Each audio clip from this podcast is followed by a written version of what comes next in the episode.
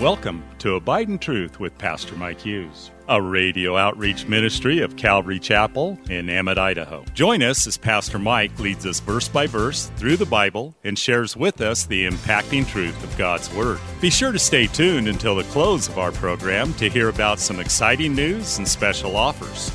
We'll also tell you how you can obtain a full length copy of this entire message. And don't forget, you can always catch up on Mike's teaching on our website at ccemmett.org. We're currently going through the book of Luke in a series titled The Uncommon Gospel. So grab your Bible, turn up the volume, and follow along with us. Here's Pastor Mike. Welcome to Calvary Chapel. Turn your Bibles to Luke chapter 8, a message titled This Little Light of Mine. Verse 16 says, No one, when he has lit a lamp, covers it with a vessel or puts it under a bed, but he sets it on a lampstand that those who enter may see the light. And so in this second parable, Jesus gives us, he gave us the tools to decode the parables in the first parable, didn't he? If you don't understand this parable, how will you understand all parables? And we get the idea of expositional constancy, where when there's something in the scripture that gives a type or a metaphor, it's used consistently, Old Testament, New Testament, as that same thing.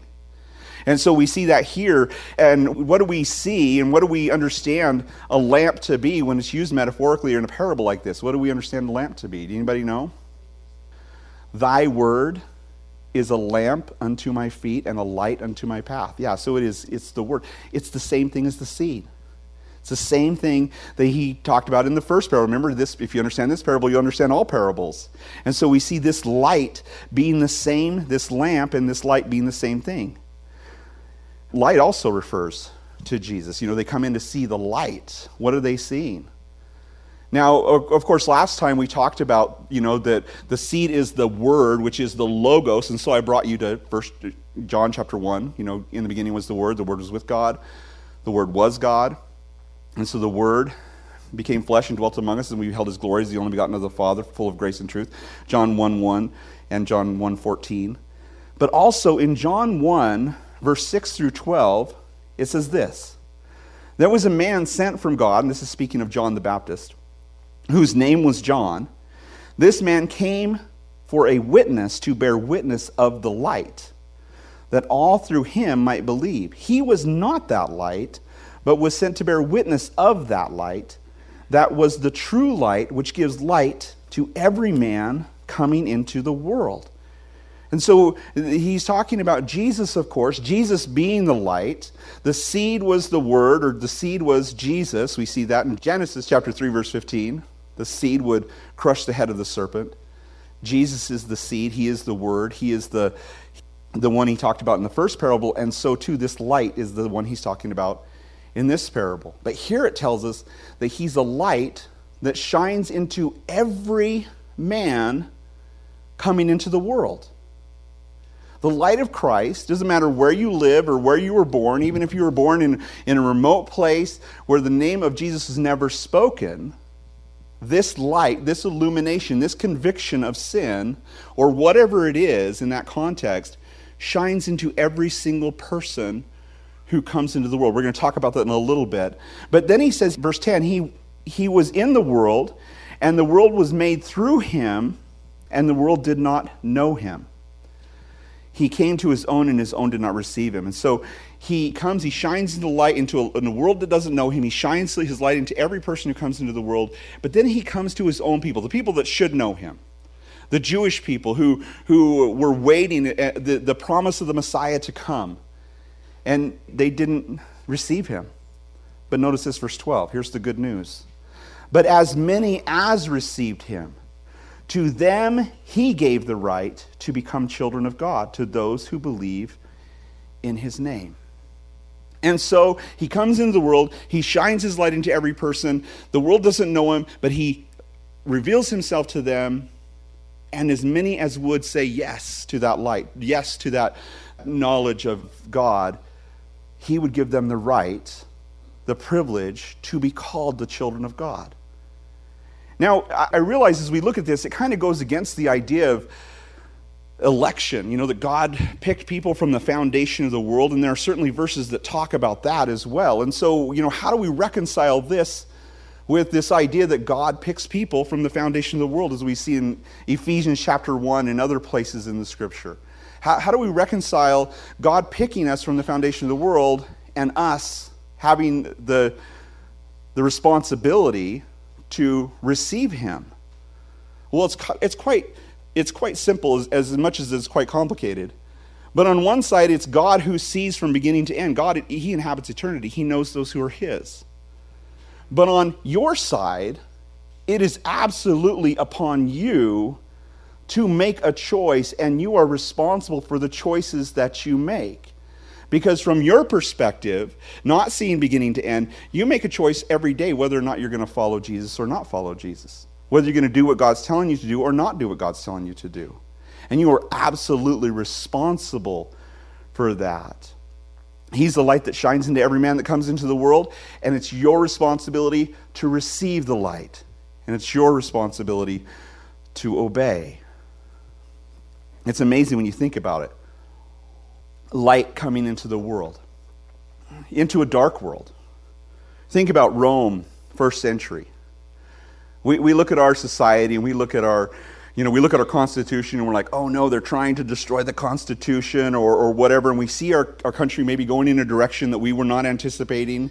And we're thinking, well, I used to live in America. And, and, you know, and these things trouble us. And yet, when you look at Rome in the first century, it was much darker than our country is today.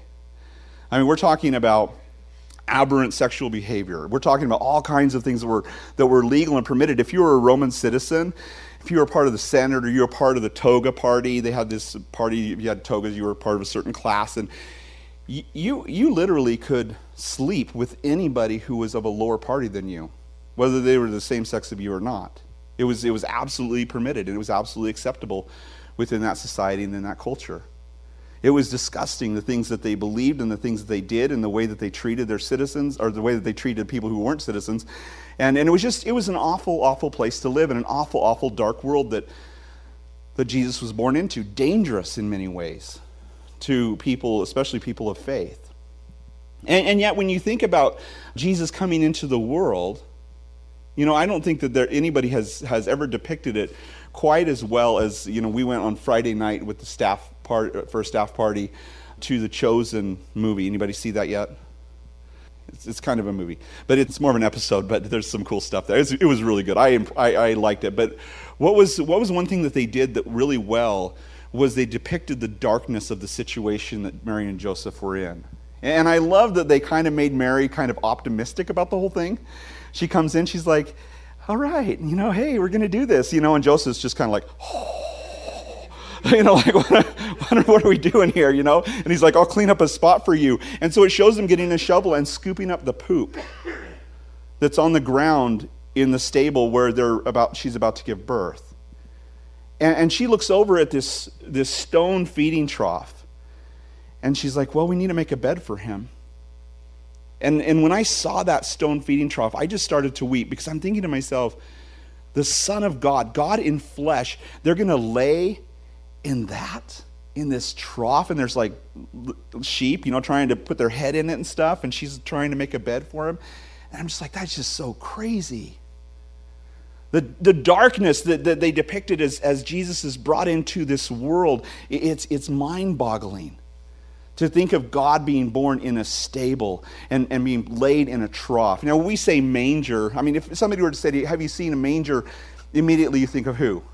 Jesus right is Jesus the manger. It's just a beautiful scene, and we sanitize it for our, our pageants, and uh, we have you know movies or whatever, and it's always just this beautiful, serene scene with a star glowing down on and peaceful sheep and everything. Everybody's happy, and it's just like, oh, the baby's born in the in a stable. It's so wonderful. It, it wasn't.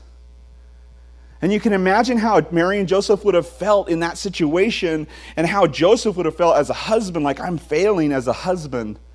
And, and Mary, like, oh my goodness, I can't believe I have to give birth to a baby in this environment. This is supposed to be God's son. Did we do something wrong? Did we miss God? Did we not see his provision somewhere? And we're, we're out here doing this thing and we're, we're not supposed to be here? And yet they were exactly where they were supposed to be. Because where are lambs born anyway? Isn't Jesus the lamb who takes away the sins of the world, the Lamb of God? One of the things they mentioned in the movie was that, that they would t- the, the priests would give these consecrated rags to the shepherds for the firstborn lambs that were going to be the lambs that would be consecrated for sacrifice. And they would, when they were born, they'd wipe them down with these, these rags. The same rags, apparently, that Jesus was wrapped in.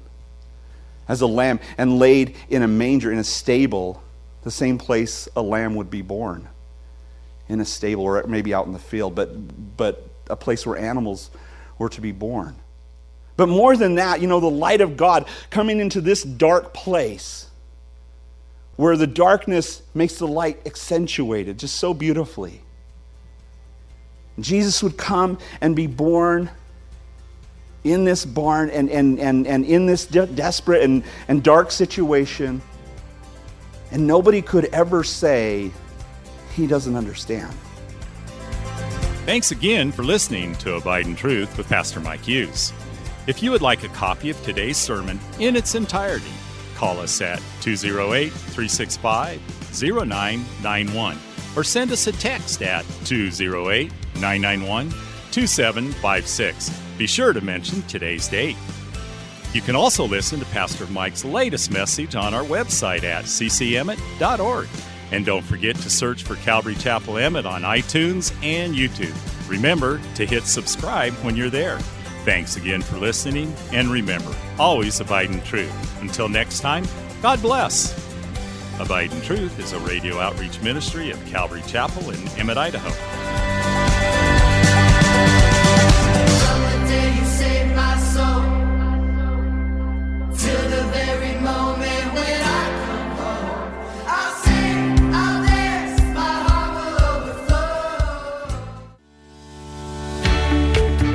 Calvary Chapel of Emmett would like to invite you to watch our services live on Facebook. You can watch us every Sunday morning at 8:30 or 10:30. Just go to our page, Calvary Chapel of Emmett, and scroll down for the live service. It is an interactive experience. While on our page, feel free to watch previous Sundays as well. So join Calvary Chapel Emmett Sunday morning at 8:30 or 10:30 on Facebook. We look forward to seeing you.